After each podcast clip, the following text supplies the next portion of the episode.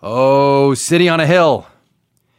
Let me say that I was at the premiere, the New York premiere of City on a Hill, and this is a show that you want to watch. Today's episode of is brought to you by City on a Hill, which is executive produced by a couple fellas named Ben Affleck, Matt Damon, and legendary Tom Fontana. These are all people I love, but I would tell you I love the show regardless. This is an action packed new drama series from Showtime, the same network that brought you a little show called Billions, Homeland, Ray Donovan.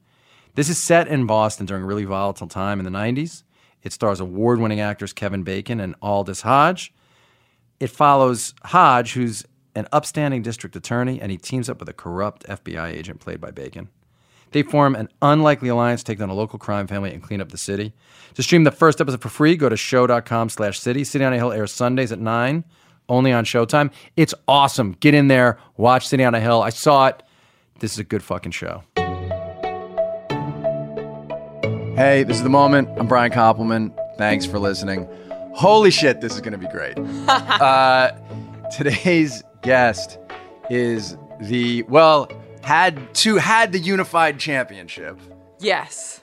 was for a minute two belts becky becky two belts but now has one Now, now, now is Becky Red Belt. Becky It- Red it's, Belt. It's interesting, isn't it, when it seems like a like a fall from grace when you only have one champion. When you're only the champion. When you're only the champion, not the champ champ. Um, but also the thing about that is is now everybody is name, number, insert whatever else. Now I've been seeing Shayna going Shayna two time and freaking Kofi two belts when he won the up up Yes, down. he down was. champ. I was like, come on, lads. you had it for like a week you got to say it Yeah, just Becky yourself two belts, and now it's now everybody wants to be something, something number something. yeah but you know what nothing's better than being the man which is what you are because becky lynch is my guest today i think the most important professional wrestler probably since mick foley. Oh wow! Thank uh, because of the way in which you've changed the game, the amount of people you've brought into it,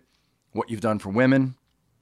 Uh, you're since Mick's book, you're the first thing that really brought me fully back to professional wrestling, and um, and I know I'm not alone in that, and it has so much to do, I think, with the integrity you bring to the character, and uh, and I know it's been a lifelong pursuit for you, right? Yeah. Oh, absolutely. And it's funny that you mentioned Mick Foley because he's really the person that hooked me into it.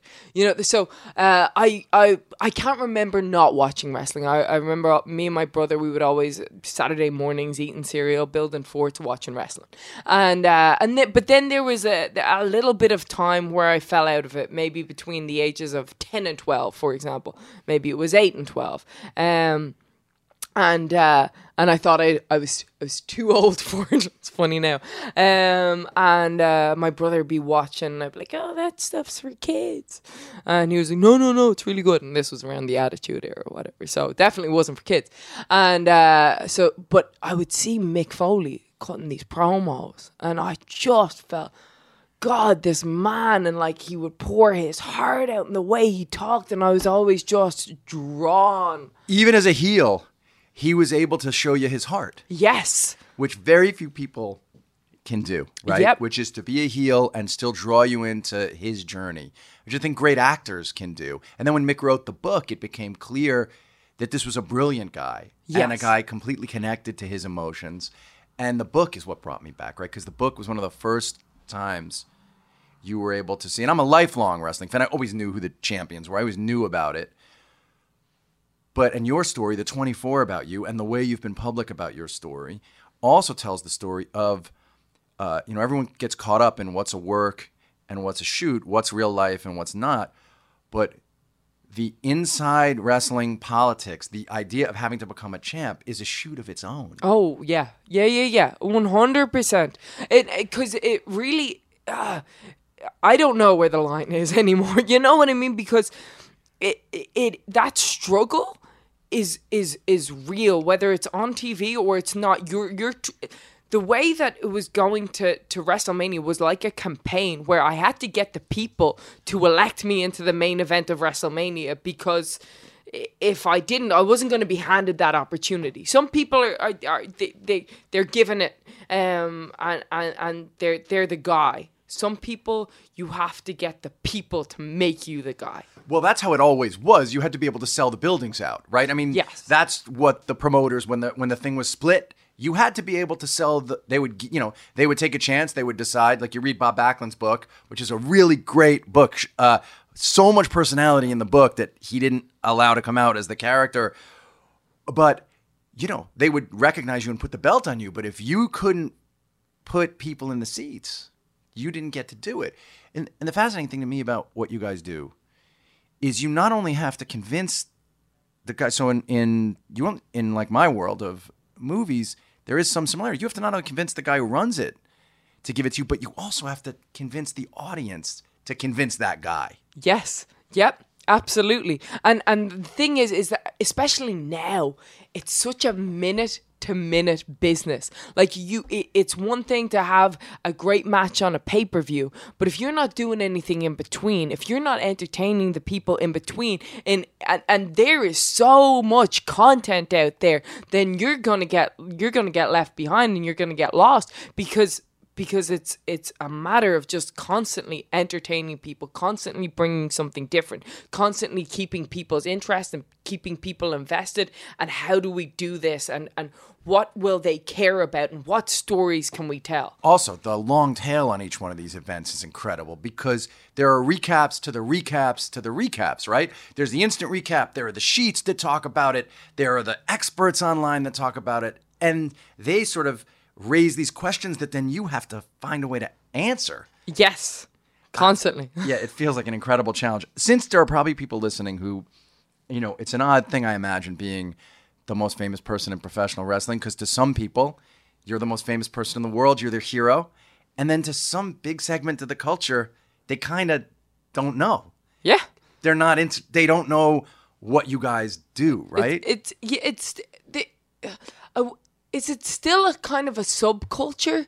It is, but uh, then, but then It's WWE enorm- is this just global phenomenon. Everybody knows what WWE is. Everybody knows um, Hulk Hogan. Everybody knows The Rock, uh, Stone Cold, and it's a matter of making everybody know who the man is now. Yes. and, and, and taking it to that next level. And I think that's. Um, that's that's the goal is to, is to make wrestling the coolest thing on TV again and yeah, um, I, I agree. I mean, I, uh, I'm sure after WrestleMania, you walk into an airport must be kind of insane. Um, it's okay. I mean, I have big orange head on me, but yeah, no, it's uh, I'm I'm never really too bothered, or or yeah, people people are generally really polite and nice, and if they see you, they want a photograph. You take a photograph. Yes. And, It- that- well, that's the thing. all- that- and it's it's right, great. I want to I want to go backwards here because I, I I wrote down a bunch of stuff because I want to I want to take people through. I watched so there's this great documentary about you, uh, 24 on WWE Network online. The the WWE is one of the greatest online subscriptions. It's worth spending the money. It's worth doing the trial because it really lets you inside these stories. And they did this thing on on you in the week leading up to WrestleMania that talked a lot about your life. Um, and what this all meant to you. But I think a lot of my listeners might not understand what it takes to even be in the WWE, to even be allowed to find your voice and your character. So, can you talk us through where you were and who you were when you were a kid and you went with your brother to train for the first time? Like where you lived, a little bit about what your like life was like, and and that story of how you started checking this shit out. Yeah, so like uh when I so Mick Foley was the one that that hooked um hooked me back in to, to bring it to a call back. And then so my parents were I mean they were separated from when I was young but then they they uh kind of shit hit the fan for lack of a better term when I, when I was like 12ish and uh, there was all this stuff. So me and my brother would really bond over wrestling. Who were you living with mostly? uh, my mom. Right. and uh like we would really bond over wrestling. We'd go for walks and we would you know with all of our teen angst and we would talk about you know things that were going on and but just like that was our thing to do together. And um and at the time I was, I was going down a bad path and, and we're talking you know 13 14 15 like I was quite young like you know. Were you drinking? yeah yeah yeah. And um uh and and and I was also failing PE and That's I, hilarious. I was just like I would just I would just refuse to I would refuse to do anything. I would just stand there, just like. Uh, do you remember Daria? you remember like the, the videos of her or the clips of her in gym class? like freaking balls coming, she just put her hand out. Um, so it was kind of like that. I just wouldn't do anything, just so apathetic. Did you have friends? Uh, Were you popular? yeah, um, huh. Actually, do you know what? I was kind of, I was a little odd, and uh, things haven't changed. No, but I think, uh, I think actually what kind of started, not that I was never popular, huh? But when I started wrestling, I kind of came into my own self a little bit more. It was like I just kind of had, I, I got a bit more confident. But before, that's what I'm saying. Before, Before then, that, no, I did you was- have a group of friends that you loved? Yeah, so I mean, yeah, I had a group of friends that I loved. Yeah, yeah, yeah. And I would always find um I would always find groups of friends uh, but we were usually, you know, the kind of uh the outcasts a little bit, you know. Um and The kids who would hang misfits. under the trestle smoking, basically. Yes, yeah, yeah, yeah. Right? No. I Yeah. Yeah. Right. So okay. So I thought we were cool. yeah. But that's who you were. yes. And then, and you were sad a lot of the time because of your parents and life and being 12. and yeah, just just a little angsty kid, you know. Like I went through my my my all my phases, all my emo phases and gothy phases, and, and not an not a gifted athlete at that time. You- oh heavens no, heavens no. amazing. not I'm not a I'm not a gifted athlete at all. I've I've I've worked at uh, being athletic and and stuff like that, but just no natural skill whatsoever. Probably in anything, maybe to talk. Um, Yeah, I think we can it's safe to say to talk. That's that you were born with that, and then worked at it. So okay, so what happened? Um. So then, so then, my brother is is is online and and he's looking at these wrestling schools in England.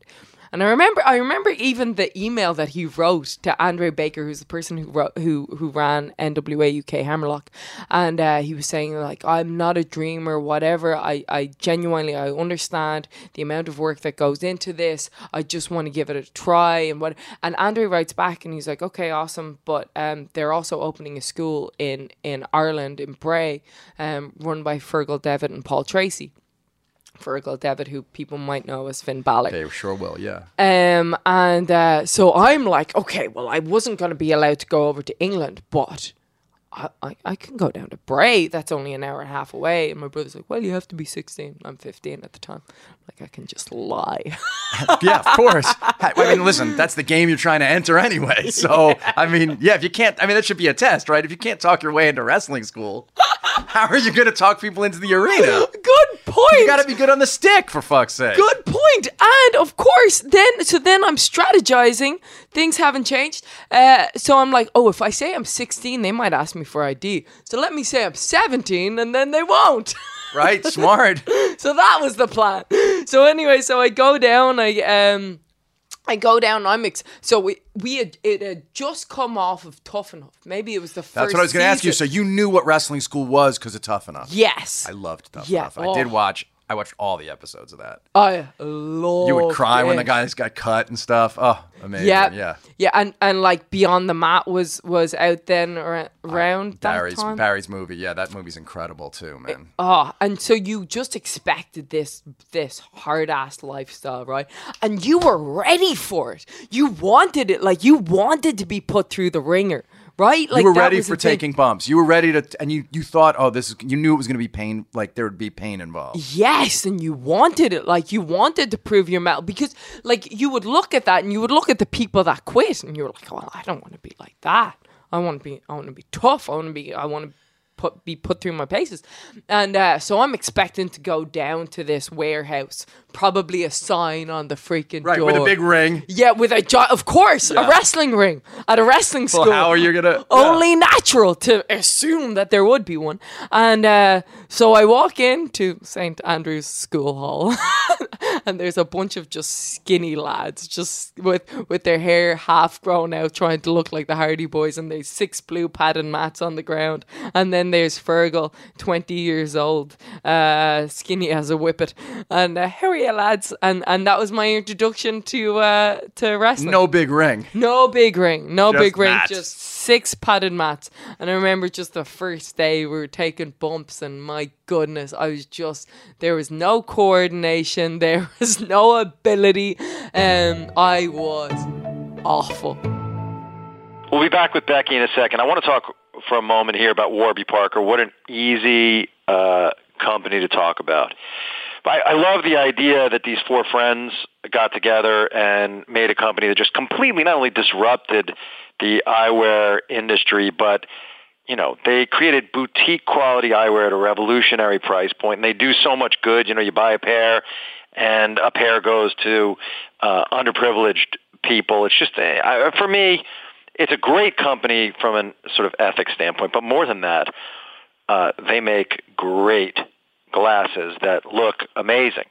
And they have a free home try-on program. You order five pair of glasses. You try them on for five days. There's no obligation to buy any of them. Ships free. Includes a prepaid return shipping label. Head to warbyparker.com slash moment to order your free home try-ons today. The glasses start at $95, including prescription lenses. Lenses include anti-glare and anti-scratch coatings. Blue light filtering lenses are also now available. Hey, if you have an iPhone X, make sure to download their app, the Warby Parker app, where you can use their brand new virtual try-on, allowing you to try on eyeglasses, seeing the realistic color, texture, and size of each style using just your phone. I am excited to use the home try-on kit. Mine should be getting here soon. And uh, I have to say, great company, great glasses. Uh, more than once over the last few weeks, I've asked someone where they got their glasses, and the answer was Warby Parker. And uh, I was like, oh, that's cool. I talk about them sometimes on the show. WarbyParker.com slash moment to order your free home try-ons today. Could you tell, but just as a curiosity thing, could you tell that Finn was charismatic and special and had a shot at it? Oh, absolutely. Yeah, yeah, yeah. There was even just just there was just something about him. You, there was just something about him and he had this confidence, he had this presence. And when I think back like and and I say skinny, but you know, he had some muscle on him. Um just not the the Finn we know now. Um but there was just yeah, he just had a presence about him, and you would see him move, and you knew that this guy. You could tell, was- you recognized, oh, there's this level. And did, what did it feel like to you? So you're there, it's small, you're taking bumps, you, you realize you were uncoordinated. Oh, yeah. You've said that a lot. But one of the reasons I started the podcast to begin with was I've always been like completely fascinated by moments that things, things that became huge, important, changed the culture. I'm really always interested in what people knew at the beginning. At the very beginning, like I always, the one I always talk about is REM, but I could say it about you too, just to make you feel more comfortable. Uh, is uh, you know the first time those four guys played together, like the very first time they played some cover song together, did they look around the room and know? Okay, this is the thing. I belong. Like, what did you f- emotionally when you were there and you started? What did you feel? Did could you sense? I feel differently about this than I do about school or about something. Did it hit you in a certain way? Yes, absolutely. So, um, I think it. Uh, also, I went to the same school as U2. Little side note. Um, Oh, different awesome. times, different times. Yes. Um, but uh, so. I- remember just feeling like, oh, this is something I want to work towards. And and now, let, let's go back to that email where my brother said, like, I'm I'm not a dreamer. I don't have any expectations of actually making it or whatever. This is something that I want to try out. And like, kind of, I, I was so influenced by my brother. I was like, okay, yeah, yeah, no, like, I mean, I, WWE, that's America, and uh, and like, I don't want to be so bold in my dreams, think that I can do that.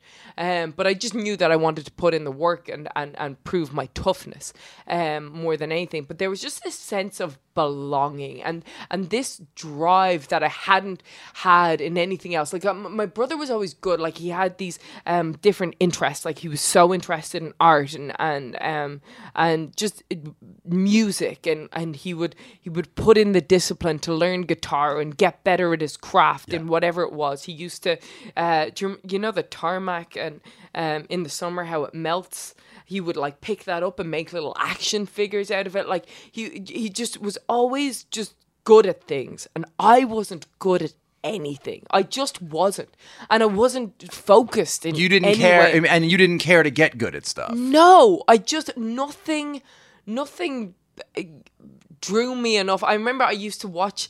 I wanted when I was younger. I wanted to do gymnastics, but my mom was always scared that I would break my neck. And Ah, I used that's to, hilarious I too. used to. I used to watch the Olympics, and then I'd be like, "Well, I'm gonna practice for eight hours a day." And I think I did one freaking roll in the grass, and was like, "Okay, I'm done." You know, like ju- I was just never. Nothing ever gave me discipline. And uh, but as soon as I started this, I was like, "Oh." Oh, what I just I just want to get better. I just want to I just want to I how do- how do, how can I get better at this thing? How can I be the best at this thing? What was it about it? Do you think that connected with something in your soul? Like what? What was the magic? Because it was pat. It, the kayfabe era was long over. You knew that it was uh, a show of some sort. Yes. Ru- And it- but and but this was even before I'd even gotten the chance to be out in front of an audience. This was it Yeah. was just I think there was something about about the toughness that and and the Ah. just how hard it was, but how you kind of had to be steadfast in in in in in just learning and and and improving or or or you'd fail and i just didn't want to fail at this thing. at this thing but it was the it was the toughness that i just wanted i wanted to make myself tough you just had made that decision somehow in that context. and maybe it was because I, wow this is this is like some uh, getting into my uh the psychology of my my teenage mind. But i think i wonder if it was that I was always a tomboy, and then there was this feeling of belonging, maybe, and and and and that, and I was always a little bit different, and then there there was this thing to identify with, and something that I could put my identity in. You could actually join a thing, yes, connect to it in that way. and and it would give me uh, it would give me a thing about myself because otherwise what was I? I was just you know Becky the chubby kid that failed PE right and Were and you but chubby? with this yeah yeah yeah um and and yeah uh, yeah I used to get slagged Did that bother it when I was you? doing, oh yeah I oh my goodness so This is important for people listening. So Yeah. you were an out of shape kid. I was an out of shape kid You weren't popular with boys then. oh goodness no um no no no no no, no you weren't. no, No, no. I, you were 15, and you're saying you didn't. You weren't getting the uh, attention of boys. No, so like when I was I was younger, um, I remember there was this little kid called Robbie who was this English kid, and he would come over during the summers, and oh my god, like he used to, he was like him and my best friend, they got along so well, but he was such an asshole to me, and he would like, and and like he would always call me fat and whatever, and like there was one time we had this swing, and I was sitting on the swing, like we'd made it, and I like I the the swing broke and I fell and there a dog had like previously dug a hole underneath it and then he was like oh look she's so fat she broke the swing and look at the dent she made in the ground. And like I was like no it was there beforehand. And he was like no it wasn't. And I was like yes and you know and then anyway and then and then they there was this like we used to have a plank of wood that we'd use as a seesaw. And uh, and and then uh, one time I found the plank of wood, and all the kids, like all all my friends, had written like these horrible, mean things on it. Like Becky has a belly like a sack of potatoes, and all these. And like I found it, and like I freaking grabbed it. I ran in crying. All the girls were like, "No, no, no, no!" Because then they knew that they were gonna get in trouble. And then they said, you know, like, "Oh, Robbie made us write it or whatever." I don't know if it was that, but anyway. Um. So Yeah, but you still remember this I stuff still remember really this stuff. clearly. Really clearly. Oh yeah, 'cause this is the stuff that traumatizes you. And even like Yeah. I remember when I was uh, when I was on holidays, I was fourteen. And I was with one of my with my aunt, and uh, I, I was I was self conscious about going out in a bikini. And my aunt goes to me, "Look, there's far too many blonde beauties for anybody to be looking at you." oh my god, heartbroken.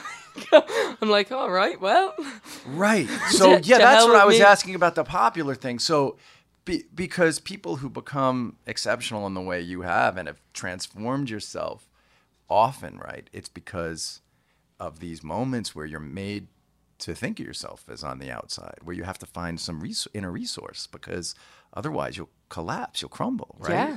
Yeah. I mean, I, I can imagine what I'd feel uh, seeing somebody write that stuff about me, my supposed my supposed friends, right? I mean, that must have really sucked. I'm so sorry that that fucking happened. Oh, man. I'm delighted. Look at me Right. now. yeah. Well, that's the right attitude about it. Yeah, like Jocko Willink would say, like, good when something bad like that happens, because now I'm gonna have to show him. Oh, I wonder where Robbie is now. I hope Robbie turned on WrestleMania. you know what I mean? I hope he just was like, let's see what's going on in WrestleMania. I wonder if he know. Like, I, I wonder if he knows like the the how much that like affected you. But you also kind of go, well, thanks. You know what I mean? Like, it's that. Have you watched the Bill Murray stories? Yes. Uh, the uh, I watched like a half hour of it, and I So loved it good. from the beginning. Yeah. Did you see that? There's the story about like stoicism, right? And where where where uh, there's this farmer and uh, and and and his horse runs away. I haven't watched this one, but I know a lot about stoicism. So go, tell me. Yeah, yeah. So, so, um, so, so this farmer, his horse runs away, and and his neighbor farmer, um, goes, "Oh, I'm so sorry to hear about your horse." And he's like, "Well, I don't know if it's a good thing or a bad thing." The next day, the horse comes back with twelve horses, and he's like, "Oh, congratulations on all the horses." He goes, "Well, I don't know if it's a good thing or a bad thing." The next day, one of the horses kicks the son, and the son breaks his legs. He's like, "I'm so sorry to hear about your son." And he's like, "Well, I don't know if it's a good thing or a bad thing." The next day, the military's coming and they're they're recruiting any young able-bodied men. So then the son can't go off to war. He's like, "I'm so happy to hear about your son." He's like, "Well, I don't know if it's a good thing or a bad thing," and so on and so forth until the the end of time. But it's just you never know if things are going to be a good thing or a bad. Thing. In fact, yeah, you can take Yeah. eleven. The, the the Stoics would say, "Good, this gives me an opportunity to try this or or that." Like Marcus Aurelius would talk about that. Like, uh, I'll I'll I'll send you. There's a really good book by a guy named uh, um, Ryan Holiday uh, about that. Sort of just in little bites gives you these great lessons from it. I might have a copy here, which I'll I'll give you. But you're saying you feel like you took those lessons. Oh, absolutely. I, I just I love having a bit of spite on my back. You know what I mean? Just that chip on my shoulder. It's it's just it's what drives you. It's what makes you. And if you if you don't have that, you can kind of get lost in the shuffle. when you were young, did you did you immediately turn the sadness into anger? Like, did some part of you know I'll get him someday, or I'll I'll show like you know I had a bit, I, and I had a, definitely had a big sort of I had one really bad summer at camp where I got a, a lot of shit from people, and uh, I, a lot of those guys years later really acted like told a bunch of people, oh, I was best friends with him when I was young, and I'm like, I remember, but then when I saw those guys because I'd already like I one guy came up to me with his kid and was like, "Tell tell hey Brian, you know, tell him how what good friends we were." You know, when I was young, I definitely thought like someday that guy's gonna know, and I'm gonna. And instead, I was like, "Yeah, your dad and I were great." Pa-. Yeah, because like I passed, and and it, it, it gave me somehow more power in a way, Yeah. personally inside, to um not even let let them let him know Yeah. that we I was like, yeah, we were great friends. Like to not even let that guy know that it bothered me. But I definitely had the anger in me then, even at 8, 10, 12, where I was like, I've never said this on podcast before, but like that drove me in a certain way to say, no, no, no, I'm gonna, I am different and I'm in a certain way that you can't recognize now, but I will show you someday. Like, so did you have any of that in you that I'll show you someday? Oh, yeah. Oh, 100%. 100%. I think that you can either you can either crumble under these things or you can or you can rise above it as, as you did. Um, and and I think then it's uh, the, they do say like success is the best revenge. Um, and uh, it it really truly is. You know. And th- but then you, you don't need to do anything else.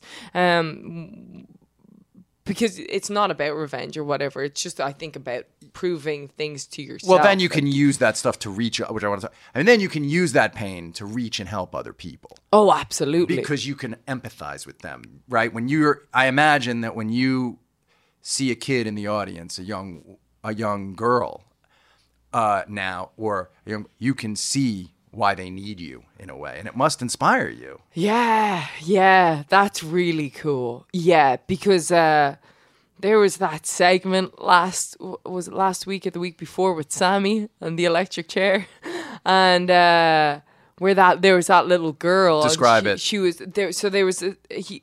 They uh, they threw. Uh, que- they let the the audience ask Sami questions. Um, while he was sitting in this chair and he could respond in any way and was completely off the cuff and didn't know what they were gonna uh, ask him. Um, uh, this little girl in a Becky Two Belt shirt um uh she she asked the question do you miss being part of the ginger snaps and, and the ginger snaps was mine and sami's mix match challenge name and uh and anyway like so so he kind of gave her some flack back and then she, but then she just bowed up to him and like she she started like mouthing off to him and i was like my girl Right. She was a she was a real Becky Lynch. Like she took on your attitude. It was awesome. It was awesome, and I don't know where she got that from. If that was just her or whatever. If any, I could have been any sort of influence. It was just awesome that this little girl wasn't going to take any crap from a WWE superstar. Like, and and so then she started mouthing back, and then he said something, and she went to grab the mic, and Kayla pulled it away. It was freaking great. Right. Oh, that's and I was like, spectacular. this girl, this girl. Were you this in the is what we arena? Were you in the arena that day? Yeah, Did- yeah, oh, that's yeah, awesome. So you got to in the see it right there. Yeah, and That- I, I came out for the dark match at the end of the show, and, and I was. She was wearing a Becky Two Belts shirt, and I was like, "Well, I guess this is outdated." So I gave her my Oh, you did? You met her? yeah, yeah, yeah. I gave her a big hug and everything. Oh, she must have freaked out. Oh, she was just a lovely, lovely kid. That's spectacular. So, made me happy. getting back to the thing, so you're there, you're, you love it. You like, I have to figure out how to do this. Yeah. How long did it take you? And how far was it from your house? uh, an hour and a half. And how often would you go there? Uh, so originally, because it was just we would just go on Sundays because uh, we didn't have we didn't have a school of our own. So it was whenever the school was uh, closed, so we were able to. Train and was Finn wrestling Sundays. in regional ma- programs then? Is that why he couldn't do it all the time? No, it was just because we only had a school hall, and Ah. uh, uh, he was working at a train station at the time, and um, th- there was no wrestling in Ireland uh, then, um, and so uh, he would go over to England and do whatever shows that NWA UK Hammerlock was having, and uh, and but then eventually we got a wrestling ring. I think it was about three months later. God, And, and that must have been so exciting. Oh, The first time you went against the ropes. I used to dream about it. Like I just I couldn't believe that I would be like standing in the, this wrestling ring, and I still I still get that feeling. You know, it's that thing that I watched on telly, and uh, I see it when you climb the ropes at the beginning of your matches. I see that each time it does mean something to you. It, it really does. Just the fact that I'm uh, just something about this just twenty by twenty foot thing with with three ropes and uh, I just I love it. How did people in your life start reacting to it though when this starts to become the most important thing in your life? I mean, your mom, your dad, the people around you at school, like it's not a typical thing for a 15 or 16 year old girl to be doing. Yeah, which is what I kind of loved the most, you know, um, and that. Uh, so I would I, I started to to bond a lot with with the guys in school over wrestling, you know. So so it kind of gave me that little bit of a, a an edge or whatever. Would you There do were- throws and stuff at school? Like, did you would you act out at all and do the stuff, or did you keep it separate? I, I, I kept it se- I kept it separate, but I kind of had just I, I think I it just gave me an air about myself, and uh, it was like that bowling for soup song, you know. yeah. she's watching wrestling.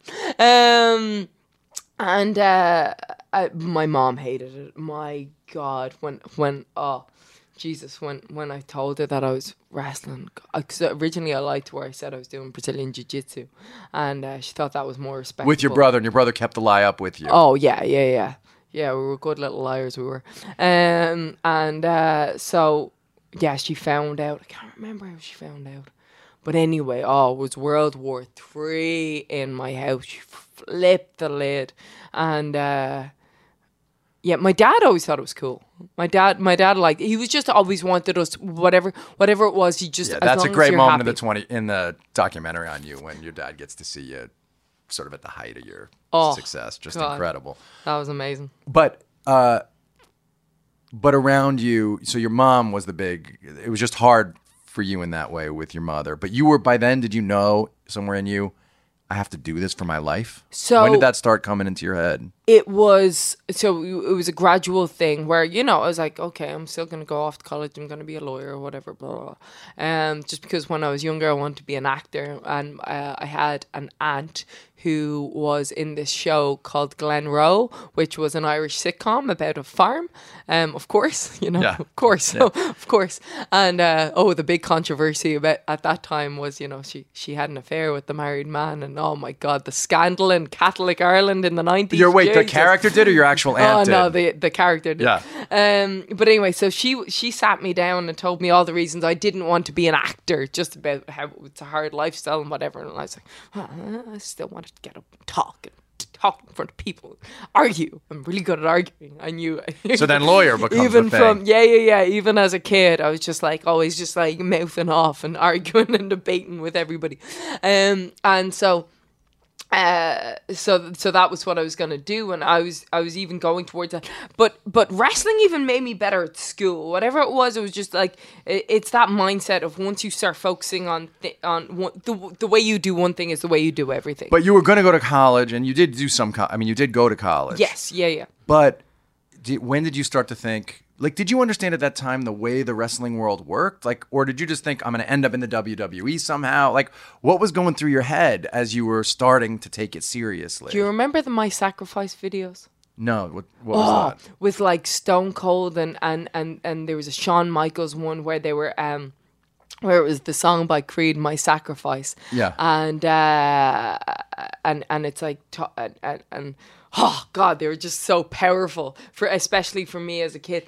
And like it would be stone cold talking about his journey and and just the struggle and you know how he, he ate freaking raw potatoes or whatever. And he was like all these things you call sacrifice as well i wouldn't give one of them back to you because i loved every one of them.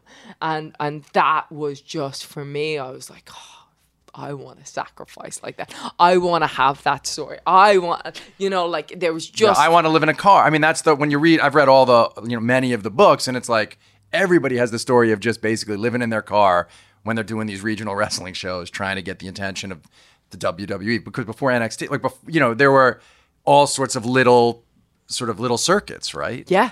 Yeah, yeah, yeah. So, like, I remember um, sitting. Uh, uh, it was the first time I'd played, you know, the heel role, and I was with my brother, and we had tagged, and I remember, and it was in a little school gym in in Kilkenny, and uh, I remember looking, and I remember having so much fun, and then sitting in the back and looking over at him and saying, "I think I want to do this. I want to do this for for my life." You stated that at like 18 years old or something. 17, yeah. 17. You said your brother, yeah, "Shit, I think I have to like. This is the thing I have to do." Yes, and uh, and and I I can't remember if I was in school at that time or if I just finished my leaving cert. Or anyway, I did go to college. I started off. Um, I did history, politics, and philosophy. But I when I was going, I was only going to use the gym. Like I would sit in lectures and just tune out. So did you start improving your body then too? Like you knew for wrestling you had to get your you had to eat differently and work out. And so Yeah. were you working out all the time? Yes, yeah, yeah, yeah. And like, I mean, I wasn't, I didn't really even have the knowledge of what I was doing, but like, and, and I started doing that at like 15, even like I would, we had like a weights at home and I would train in the attic and stuff. And, um, uh, and and I would, you know, I I would always just try to try to lift weights and stuff, and um, because that's the thing about wrestling. You know, you you know what there is you can work on and what you control. You know that your body's one of them. You know that your ability to talk is another. You know that it's like your character or what you wear, whatever. So like these are the things that I was always. You know that like watching as much as you can possibly get your hands on. And at that time, it was we didn't have streaming. We didn't have any of, course. those things. So it was trading VHSs or DVDs and stuff. And I, God, I remember the first time I saw Japanese women's wrestling. I was like, what the hell is this? What are Oh, yeah. these New, New women? Ja- New, Japan's the for me. New Japan is just insanely great. So good. It's what a good show. I mean, especially when Kenny, when it was when Omega and Chris were there, that was tops. I saw it. I mean, it was just amazing. and did you did you watch the the old school have- stuff with Which the old wrestling? Yeah, old, yeah, ja- yeah, I did when I would. Um, so like you, I was just a fan. I mean, I read every wrestling magazine as a kid. I read all the magazines, and it was the kayfabe era. So I would spend so much time trying to figure out if Bill Apter really spent time with the wrestler, if he made it up, what was the, you know, because during that era, you were trying to piece together for yourself, like what's real and what's not real, and do these guys really hate each other? And so I read everything, and then when I would hear like Andre went over to Japan and he was a heel sometimes. I was like, well, I had to find it. So yes, I had to go find some way to watch it. I, and so like even as I grew up later, I would go, tr- and then there were tapes of it. I would have to go find. How would you do that? Well, you would just have to ask. There was no internet then. Yes. You would get industrious. You would have to like write people from the magazines or meet somebody at it. You would have to. I mean, I was very uh, in- industrious as a kid in that way. If I loved something, I went crazy about it. I mean, I had. St- I can't believe there. I had stacks and stacks of. The, the, I mean, I, I think I've probably never talked about this. But I had stacks of Inside Wrestling, The Wrestler, Pro Wrestling Illustrated, like every just stacks of these magazines. I would haunt the magazine stores, uh, and I've tried to think about this forever about why, because I wasn't. A, and this is what I love so much about what you do, and I think why you brought me back is I'm I'm not a comic book person, and I'm not a superhero person. Movies. My superheroes were pro wrestlers. Ah. That was. I think if I, I think about it, there was something about the way I would watch them put their bodies on the line. There weren't stuntmen th- and women. It was if Bruno Sammartino was fighting Ivan Koloff, and even by eleven, I knew that they weren't. Re- I knew those guys were probably friends, but it was still them having to do it. The guy talking into the mic, you talking into the mic, Becky Lynch. You have to be the person to sit to go off the top rope. It's not a stunt person. It's not getting put in for you. Yeah. You have to do all of it Yeah. and you have to play your character so you have to be who you are and and well i want to ask you this mm. do you think that the stone cold mick foley you the the the people who connect the hardest with an audience do you think that part of this the gift the skill the thing you had to work at was to incorporate this whole biographical story of who you are into the character of the man so Oh. that there's uh, one might be an exaggerated version or an indestructible version but that it's actually you Oh, one hundred percent. Yeah, yeah, yeah. It has to. Like, I think for for for it to be truthful and for it to work, it needs to be you. It needs to be your story. It needs to be your journey because because uh, we're kind of past the point of characters really and it's just it's people and their struggles and their fi- uh, but- but we are character like everybody in life is a character right? We're all just characters and we're different characters in different situations playing these different roles. And and and and when it when it's it's me out there as the man then it's it is just me turned up to 90 and it is that like no i'm not going to take any crap from you. And and this and is I have enough heart to get right because I have enough heart to get through whatever you throw in my way. And it seems to me you're saying to the audience, you do too if you try, if you're like, you get in there enough. Yeah. Yeah, yeah, yeah. Because if we, and, and it's a matter of speaking our truth, and it's a matter of and and that's the thing that I I'll always say as uh, as the man. It's like I don't get my confidence from from thinking I'm indestructible. I I get my confidence from knowing that I can be torn down and that I can rebuild myself and that I will come back every time and I'll find a way and that I'm resourceful and I'm relentless. Um, And that comes from your life because, I, okay, good. Hey, let's talk about ancestry. So I have always loved big historical novels, and one of the things I love about them is the way that you see there's a character you're following, and then you learn who her mother was, grandfather, great grandfather, how they came from the old country, what happened to them here in America. And there's just something primal that we relate to um, about this desire to know where we're from, to, to understand our roots. And nothing does that better than ancestry. So, you know, Ancestry DNA gives you so much more than just the places you're from. It connects you to the places in the world where your story started, using precise geographical detail and clear-cut historical insights. I mean, you can even trace your ancestor journey over time, following how and why your family moved from place to place. To amplify your results, you can start a free trial on Ancestry and build a tree so your ancestors become more than just a name. Look, they've combined DNA results with over 100 family trees and billions of records to give you more insights into your genealogy and origins. Only Ancestry can tell us a story because they have these unique features that give a more complete picture about a person, like the events that shaped them, how they made a living, what they were great at. Ancestry's unique features and record collections can give a much more complete picture of people from your past, like the events that shaped them, how they made a living, even how long they attended school. Look, it's super easy to get started. Go to Ancestry.com slash moment today for 20% off your Ancestry DNA kit. That's Ancestry.com slash moment for 20% off your Ancestry DNA kit. Ancestry.com slash moment.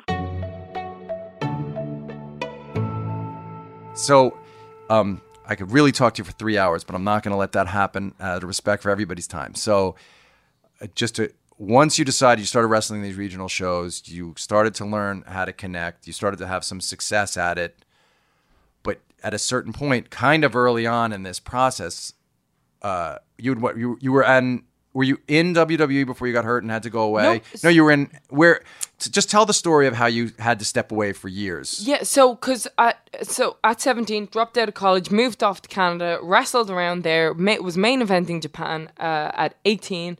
Um, uh, I main events of Korakuen Hall and, and just got signed by an advertising agency in, in Japan that wanted to make me the celebrity wrestler. And I was doing all this kind of stuff and I was really making a name for myself. What- what were you calling yourself then? Rebecca Knox. Right. Um, the K Knox. And uh, I was, uh, and, and, and then I, I got I my visa ran out in Canada and I came back home and my mom was like, "What are you doing? What are you? What's your plan? What's your plan? What's your plan?" So I was like, "Oh my god, I'm, if if I don't make it right now, I'm gonna have to go back to college or I'm gonna whatever." Like, and I became like so obsessed with having to make it because like uh, you're you're you're earning what 30 50 dollars a, a a night wrestling. Even when once you were the weekend, champion in this place in Canada, you were earning a little bit of money. Yeah, just very little. Like I mean, I remember getting paid, I think a thousand dollars for my tour, my first tour of Japan, which was two weeks, and thinking I was so mega rich, you know. But again, I couldn't afford rent. I was sleeping on people's floors Right. and couches and stuff, and living off protein shakes. But again, my sacrifice. So I was like, I was okay. Right. This it. is my sacrifice. Yeah, yeah, yeah. But then when it came to living at home and you're mad, just constantly, what's your plan? What's your plan? What's your plan? What's your plan? What's your plan? And you're like, no, I'm, I'm doing this wrestling thing, and you're trying to take bookings or whatever. So then at the time, um, WWE, like uh, all the girls that they were employing, like were very model-esque, and uh, Rebecca was not model-esque.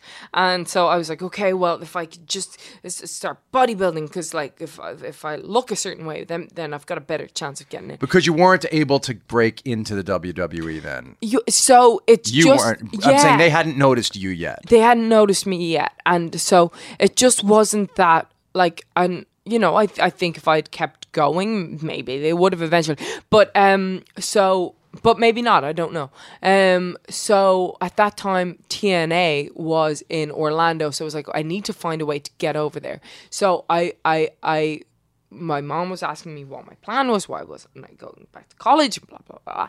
So um, I I decided, okay, well let me let me make a plan here. So if I can go over and do a personal training course in Orlando, then I'll be where TNA is, and then I'll be closer. I'll be in the freaking, I'll uh, be in people's sights, and this. So I'll have a plan B, and then I'll be there. Um, but of course, when you start having Plan B, it becomes Plan A, and um. So anyway, I do I do a match. I'm bodybuilding at the time. I'm emaciated. I'm starved. and whatever. Uh, at the time, um, uh.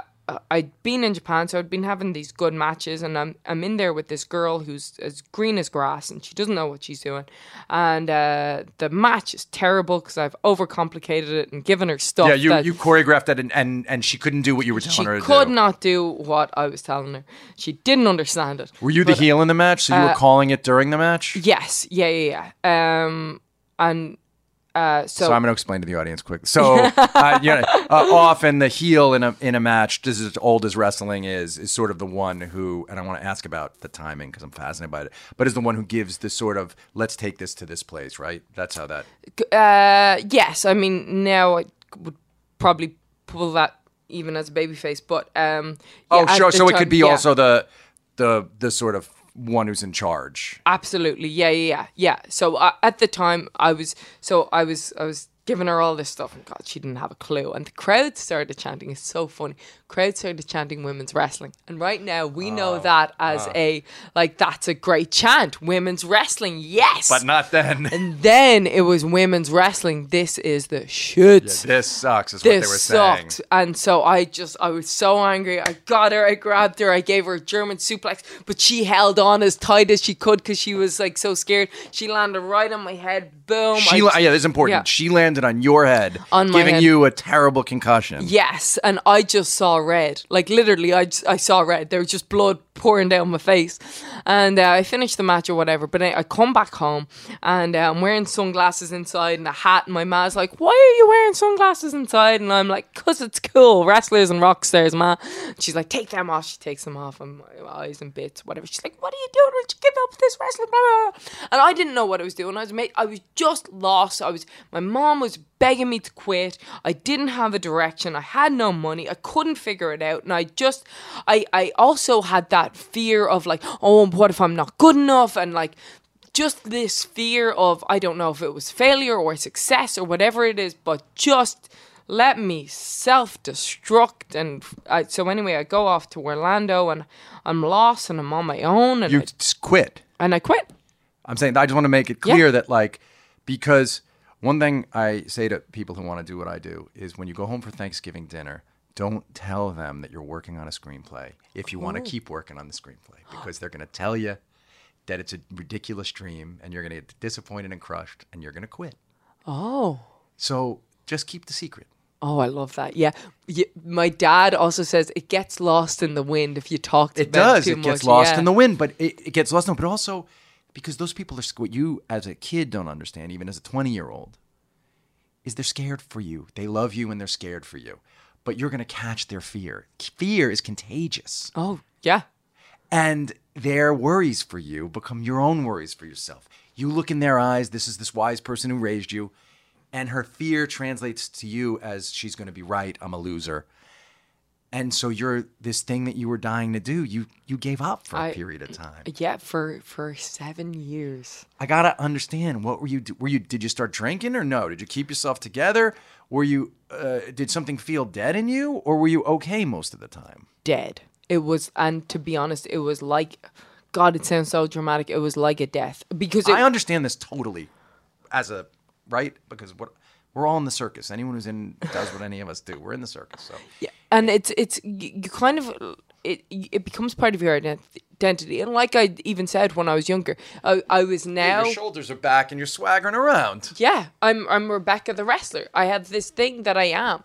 And then it's like, oh no, but now it's gone. And I really lost my confidence. Like I just didn't know who I was and I would go to guidance counselors and say, like, I love this thing and I but I don't think I can do it and I I don't know what else I could do and this you know, they would be like, Okay, well what are you interested in? And so I I tried everything that I you thought I tried was acting interested- and you got some parts. Like you could do that. yeah.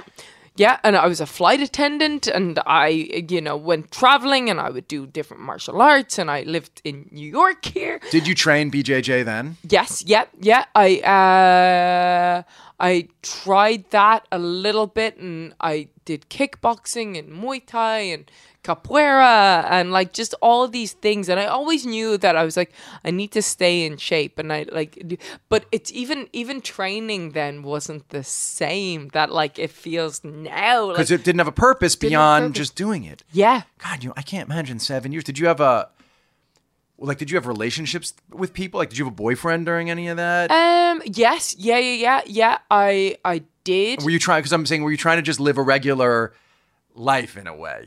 Yes, and it felt so empty. Like I've journaled my whole life, and I've just I I, was going to ask you this journaling question. I have it written down. You did. You journaled the whole time. the whole time I have a Ah, journal with me. I'm so glad. times. At all times, is one in my bag right now. Um, because and I would just be like, I, I, I feel like I'm supposed to do this thing, but I don't know how to get back there. But like, you know, okay, and then and then I would like convince myself that okay, no, this is the way to go. Uh, you know what? Just sometimes passions mm, don't feel right. Like you've got to work towards. But them. yeah, I'm even thinking though in a relationship. I asked you the boyfriend question is like in a relationship, if you are not being the person that you want to be, it's very hard to be a real thing with someone else, right? Yes, God, yes, yeah, yeah, yeah, yeah. And like, there's just an and and oh, God, even when when I met the boyfriend that I was with early on in that time, I was wrestling, and then by the time we broke, like, we're breaking up. Um, I remember him being like, like you're just not the same person you were when I met you, and I and and I was like, well, how was I different then? And he was like, you were happy, and it's like, oh yeah, because I had this thing, and now I'm living this life that I don't want to live. Yes. Well, I always say like a, a, a when you have a creative spirit in you that you're trying to get out, and you allow it to be to be blocked, it's like something dies in you, and like any other kind of death, it has toxicity. Yeah. And that toxicity spreads to those around you. That's why I think e- not, you have to do it for. You have to chase when you hear that secret voice. If you kill it, you can't be who you want to be for those people you love, right? Yeah, because you're not you're uh you're suppressing this shit in you, right? So that's where you were for seven fucking. seven Years. years. Yeah, yeah, yeah. And like, I even God, it's funny. Would you go to wrestling shows? Would you watch wrestling I then? couldn't. I couldn't watch it because I was watching. Because then I'd be watching people like Natty and TJ that I had, um, sorry Tyson Kidd, who I had uh, traveled with. Now that we're living this dream that I'd wanted to live, and I couldn't. I couldn't watch it. I couldn't. I was just like that could have been me, and it was. I couldn't. I had to. I wasn't Right. You had to sh- were you? Did you stay in touch with Finn and all those guys? Finn, yes, yeah, yeah, yeah. Uh, a lot of people I couldn't face because I felt so ashamed. Because you'd done the thing you promised you wouldn't do when you were watching Tough Enough. You'd quit. I'd yeah. Oh God! And it comes full circle. Yeah, I never actually thought about that. God, this is like this is some therapy. That's that's what. That's what. It is. yeah. Yes. But so what happened? How did you? Oh, I love that. Um, You're literally like, holy shit. Jesus. Yeah, yeah, yeah. So um, there were several things. So I remember sitting at, with Finn, and he would always go mad because uh, I was uh, I'd, I'd go like, oh, I think I should go back, and then I'd change my mind. Oh, I think I should go back, and then uh, one day I was 25 at the time. He goes, just go back now, because I'm not sitting here with you in 10 years, and you're gonna have wished you'd gone back then. Ne- then it's gonna be too late. And uh, so anyway, I was like, oh, I don't think I even went back then. But what happened was I was uh, I'd finished my degree. I was acting then, and then I was out in the streets looking for an agent and all that kind of jazz, and uh, looking for work. And I handed in my uh, my my resume, my headshot to the Vikings. They were filming in Ireland at the time, and uh, and I get a call from the Stunt Guild of Ireland, and and they're like, oh, "Hey, we got your resume," um, and because the way it read was full of. Uh, uh, physical stuff like you know I'd been wrestling and then just skills I'd acquired looking for passions over those seven years like snowboarding and scuba diving and uh, sword fighting and just random things that obviously read like a storm and uh, so they said would you like to come down and, and do a stint on the Vikings and I said well yeah yeah of course I'm a stunt woman No. let me blag my way onto this set. So um so I was like, okay, well, I was good at wrestling. So if I can go down, get a little bit more experience there, and if I can apply that confidence to, to this set, nobody would be none, none the wiser. So I went down to a wrestling school, and the guy that was running the class at the time, Joe Cabray, he'd just been signed to NXT. And uh, Which is the WWE development program. It's where the superstars come from. Yes, and uh, and so so he was like, Do you, "Have you ever thought about going for a tryout?" And I said, "Ah, Joe, I'm doing this wrestling thing. I'm gonna move back to New York, um, blah blah blah blah blah." And uh, he was like, "Well, I think you should. Uh, I think you should think about it because I think you'd get it." And I thought about it for 30 seconds, and like just it felt like freaking lifting the top off a bottle, and like everything just flo- flo- um, just started to flow. You know. So what was your tryout? Where'd you go? What'd so you do? I called Robbie Brookside, who I had wrestled with on the Independence, and he was the guy who was coordinating all that stuff, and he'd remembered me from when I was nineteen, and uh, and and. Uh, I told him, you know, I'm back and I really want to do this and whatever. And so I went over to that tryout, and it was just like it was like how I felt about tough enough. It was like you just got to show that you're tough. You got to not quit.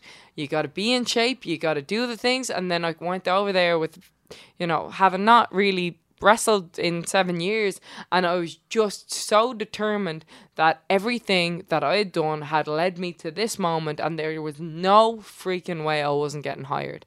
and uh, and and with that there was there was people that would drop out and there was people that would quit in the middle of drills and I just remember going what did you think this was did you Because this was like the training school to decide if you could be in NXT. yeah yeah it was a three day camp and I just remember being like no no matter what they put me through like What are the I kinds of things that make people before- quit?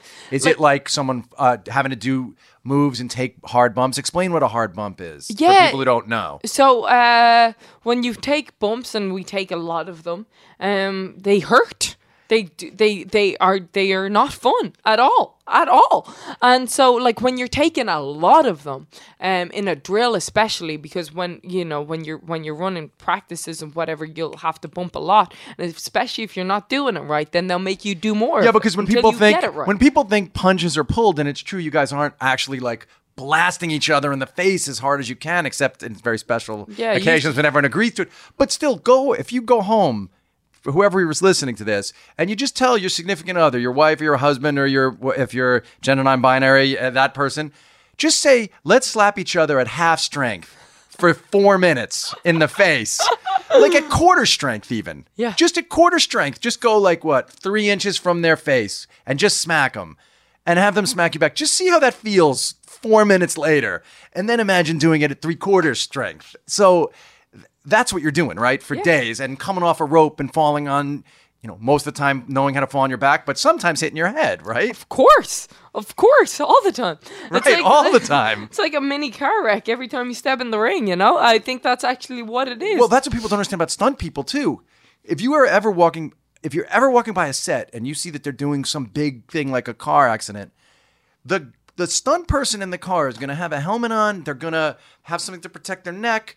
They're still taking a crash at 30 miles an hour. yeah, Their body is going to hurt for four days. Just because it's not a real crash doesn't mean it, it, it doesn't have some of the effects of a crash. absolutely, absolutely, and that's the same with stepping in a wrestling ring. Like, eh, and and your body eventually becomes callous to it. But um, uh, So there, you're, you're in there NXT and everyone, you're taking, it hurts. it oh, it hurts. Yeah, and you yeah, have to perform, right? So it's not just dealing with the pain; it's being compelling, Oh it? yeah, yeah, yeah, yeah. Having that thing about you, having that presence, and but just like the drills would just be designed to completely wear you out. But I just remember being like, you just have to keep going. Like you just, what what's the worst that can happen? You're gonna pass out before you die. Um, so so like you just keep getting up, keep getting up. But it doesn't matter if you're going slow or then you can. But just keep moving, keep moving. I'd always see people drop, and I'm like. What are you doing? You've got one chance. What would they say? I'm leaving? They would just say, "I'm done"? No, they would just give up in the middle of a drill. They would get too tired. They would get too. No, you've got one chance. You're trying to make it to the WWE, the biggest company in wrestling. Like, what do you think this is? Show up in shape. So what happened? Put How did you work. get it? I because I just wouldn't stop, and then I think I just showed that presence about me, and then and then when it came to talking and like promoing, then like just just. So I get I, I had like a little promo where I like was spewing a bunch of crap and then uh, and then and then William Regal asked me to uh, he was like what why do you want this? And then I oh, so then I started talking I just tears you know like and it was just my whole journey and it was like just like I I I've, I've felt lost without this thing and this is the thing that I identify myself with and um and and I have I- felt like a death when I when it was taken away from me and I know that this is what I'm meant to do and it's been seven long years but I, I just I want to get back there. And um and uh and, and I think he saw that and was like okay And then did he tell you, "All right, we're passing you through"? so uh, at the end of the tryouts, Canyon Ceman, who was the person uh, coordinating um, the thing, he, he said, you know, like we like you. Um, I'm not going to offer you a contract now, but um, because it needs to go through Vince and Hunter, um, we don't know what day your your pictures are going to end up on their desk. They may be looking for models at the time but we like you. And so a month later, I get a call from Canyon, and, and I'd gotten hired. And uh, when you got the call, where were you? I was driving to the gym, and uh, I stopped and I stopped and I'll never forget where I stopped. It was right in the city centre by a bridge, um, just around the corner from where I used to live, and uh, and I just crying, and then like I'm I. I continued on afterwards went to the gym and just i was just i had more energy then Did they say to you, "It's date certain? Like we want you on this date to be in this city"? Um, they said, uh, yeah, you'll start in uh, the process is whatever. I think I was then supposed to start in June. Everything always gets pushed back to whatever. Um, I think maybe I was supposed to start in May or June, but the performance center in Orlando was opening, so I ended up being the first group in the performance center. Which When you first walked in, were you uh, to an, when you first walked in as an NXT wrestler yeah. to your first time you entering? What did it fucking feel like, man? So at that time, it was all very diva ish. So I'd gone to, Jesus Christ, I'd gone to Marshall's to get like a freaking dress. And it was like, I don't know, it was like something you'd wear to the prom or something. But it was like, I just didn't have a clue how to do my hair or my makeup or anything. So I just looked like a freaking disaster. Frizzy hair on me with the humidity of Orlando. But I walked into the place and it was what I envisioned wrestling school to be like. This is what I thought I was getting into when I went down yes. to Bray. And it was just, but this freaking metropolis of wrestling, you know? But what about the first time you wa- you fought in front of an audi- a, an NXT audience? Oh gosh, no, I had to beg to be put in, into a show? match. Yeah, yeah, yeah. It was funny because when I went, oh, I haven't heard there- this. You didn't tell this on 24. Tell I, me. What? I don't think I've told this at all. Um, because when I went down there, I had no confidence, and and I had to, like, I kind of almost. I humbled myself, but almost to a fault, to where I came in and I uh, like Sara Del Rey was the trainer, but I'd also wrestled with her in Japan, and uh, and and so I didn't want her thinking that I I was full of myself and I thought I was better than anybody or whatever. You'll learn that in the dojos too, in the martial arts things, which is you got to go in every time. Like, no, I'm a white belt here. yes, I'm starting here. Yes, totally. And so I tried to do that, but also to to a fault to where I was like, no, I I'm I'm a blank slate or whatever, and then I just.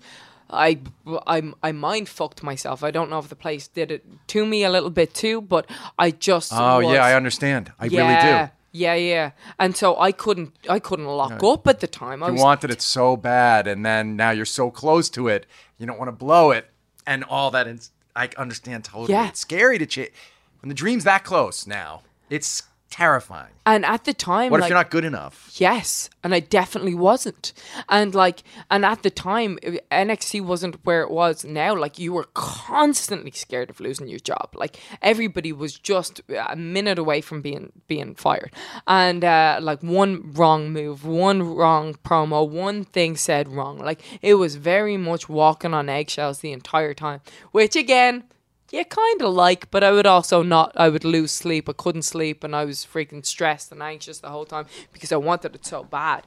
And um, uh, I, I but but so there was girls who had never wrestled before, and they were getting uh, they were getting spots on on On the on the show before me, and I remember just like begging, like going into Bill DeMott's office and being like, "Look, I know I'm not good. I know I'm not really proving myself, but but I, I, I can connect with an audience. Please, just just let me prove that. Let me prove that I can connect with an audience." And, I could. And how did you how did you get in? Uh, I I said that. I said I said And and, just and that thing. what your first match? Did you were you confident walking into the ring? I was uh, probably a nervous wreck, and I was tagging, and I remember just always trying these different characters, these off the freaking wall characters. to find who you should be. Yes. Yeah, I've seen some of them. I mean, even I think the one where you played the super Irish person when you first came into the WWE. yeah, yeah, yeah. I mean, I, I would not have been a Becky Lynch fan if that was the character. But look, yeah, but, but it look, got you in. I know you got the championship and everything. It all worked for you. God, God, But it wasn't know this person. No, it wasn't. But I was just so willing to to get do whatever it took to get my foot in the freaking door. And like, here's the thing: that if you can go from that to main eventing WrestleMania Yes. and winning two championships and beating Ronda Rousey at main uh, in At the main event of WrestleMania. Jesus Christ, anybody can do anything. Anybody can Well, do also, anything. you don't have to live on power shakes anymore because now you've. I mean, I'm. I was so interested to know how that all affected you. We're we're running out of time, but I have a few questions I have to ask, and then maybe we'll do this again. Um. So, this is. I, I've always just wondered this as a as a Mark, um, a wrestling fan. Uh, in the when I read, watch documentaries or read the books, uh, and particularly in, in the most recent book I read, which was Backlund, he talks about how as you go and get good at this, you start to feel what the crowd needs while you're in the match. Absolutely. Can you talk a little bit about that? Like, because you're calling, like you guys, um, well, it's a question. Even at your level, you're still calling a match as it. Ha- you can still shift as it's going, right? Oh, in terms of how long it goes, in terms of when to call the finish and what the finish is. Like, you're allowed and encouraged to run that process, right? Uh, yes, yeah, and if you're if you're worth your salt as a um as a wrestler, as a main event yeah, kind of a wrestler. yes, you should know how to do that, um, and that is the art of this. I'm fascinated by this because it's like being the director. There are directors, great people you work with, the commentators are amazing. But that thing of learning the moment the crowd needs you to finish the match or the moment they need you to start losing, how do you, is it, it must feel like playing in an orchestra or something. Is that, do you feel the most alive when you're connected in that way? Yes, yeah, and uh, because so if you make TV shows, you make movies, you don't know. That's right. You don't know how the audience is going to respond. you learn it, right? So now, Dave and I, in the fifth year of making this show, I can predict what's gonna ha- how Twitter's gonna react at a certain. But but this takes a long time Yes. to understand. You have to do it as it's happening. as it's happening, which is a a a, a gift and it curse. Um, so because you know minute to minute just how like oh they're into this or whatever, and but you so you're listening part. Like how do you? Oh, you have to. So you're communicating with your partner. yes. You're having to do this incredible. So so th- then you're having to do this incredibly difficult. Even if you've done it for a long time, like coming off the top rope and flipping onto somebody, it's hard, right? Yes. I mean, still, uh, you have to make sure you land the right way to not hurt them. Sure. Like yeah. to protect right you all have to protect Yeah. each other Yeah, yeah, yeah. i mean it's going to be painful but you know what i mean so you don't injure them i mean Yes. Yeah. Yeah. you're trying not to injure somebody yes. and do this difficult thing and at the same time you're listening right Oh, you have to i think people don't understand how hard what you do is that's what i'm trying to get to Yeah, but and and then there's TV things, so you got to make times and you got to get to breaks and you've got to, yeah. Um, so you mean you have to get them to a few oh this is fascinating so if they say to you you're going out another match ran long your match can be seven minutes yep. You have to be aware of bringing whipping them into a fury in six and a half minutes to call the finish on time Absolutely. Yeah, you and you have to know you have to know what the story is and you have to know what you want to get across and how you want people to feel and uh, what the what the take home is from this. Like that's Both what of you have got to to know that to. in the ring. Yeah, yeah, yeah, yeah. But i i will always take it upon myself more often because oftentimes I'm in there with less experienced people. So um, it, it's it's a matter of knowing what what needs to be done and and making those executive decisions. You know.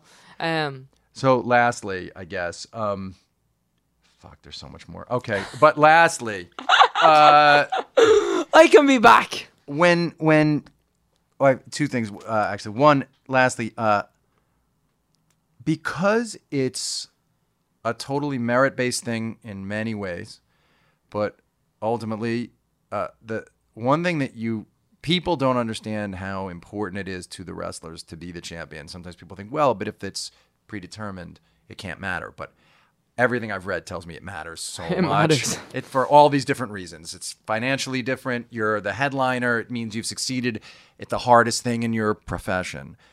I also know that like you and Charlotte are very close friends and have been for a long time in the world.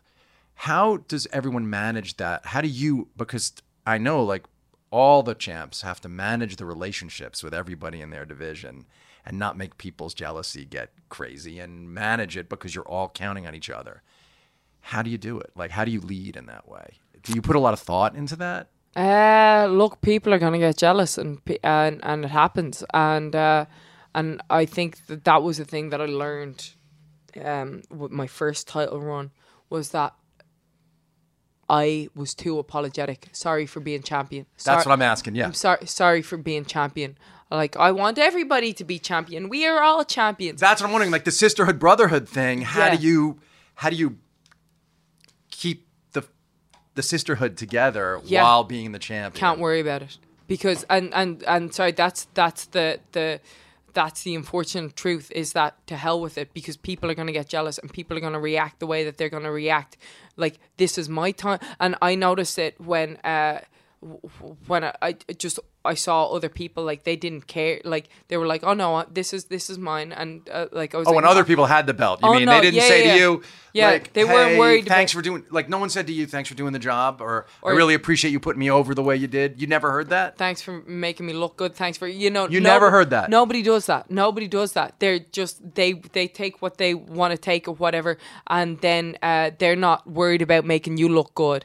And and I realized that, and I and and that really, and then I ended up on the shelf for for a year and a half, and then realizing that okay, now I'm being seen as a person who can make people like. uh, Oh, this is okay. We're gonna just opposed- tease this out. and We're gonna take this a couple seconds because it's important for because I want part of what I want is my audience to understand how incredibly difficult what you do is. Um, it's part of why I love wrestling so much. So, if you read about Ric Flair or Terry Funk or any of the legends of the business, you know they prided themselves, Dusty Rhodes, on if a new person was going to come into the territory and they were eventually going to build them up to champion, their part of their job was to make to lose to that person in a way that would celebrate and lift up that person. Yep. And some people felt honor in the long tradition of wrestling. You felt um, honor in that position, but then sometimes now with the money where it is and the status and all that, people might not be as willing. Yeah, yeah, and you, But you, it sounds like, because of the way you believe in this tradition, like you took pride in that, yes, and and I do. in putting someone over and making them look good. So yeah, because I, I I want I want people to care. I want people to be invested. So I want people to be invested in the person that I'm facing, eh, whether they hate them, love them, whether they love me, hate me, whatever. As long as they care, as long as they want to see it. So the. The, if if people think that this person can beat me, then that's freaking wonderful, and I like to make it look as such, um, and then beat them. Um, Yes. but there, I, I just noticed that that people aren't always as willing. So when you get that opportunity, you do not apologize for it, and you take that and you run with it, and you make it the best that you possibly can, and you keep lifting yourself up. And if people can match you, that's wonderful. And if people want to try and get above you, that's wonderful. But I want to try and get above them again. I want people to always want to come up, but I'm not going to lower myself anymore. And that was what I learned from the first one. Don't ever lower yourself. No, hell no. The fucking man, Becky Lynch. You can find her on Twitter at what's your name on Twitter Becky Lynch WWE and Instagram. and on Instagram. Uh, you are a great champion. Ah, thank you so much. Thank you for being here. You're going to come on Billions next season. We're getting you on the show. We have to make that happen. And uh, thanks for thanks for being here, Fo. You can find me at Brian Koppelman on Twitter, also on the Instagram. Though uh, I'm not as good at Instagram as Becky, and um, you can write me at the moment bk at gmail.com if you have anything you want to tell me. All right, thanks, folks. See you next time.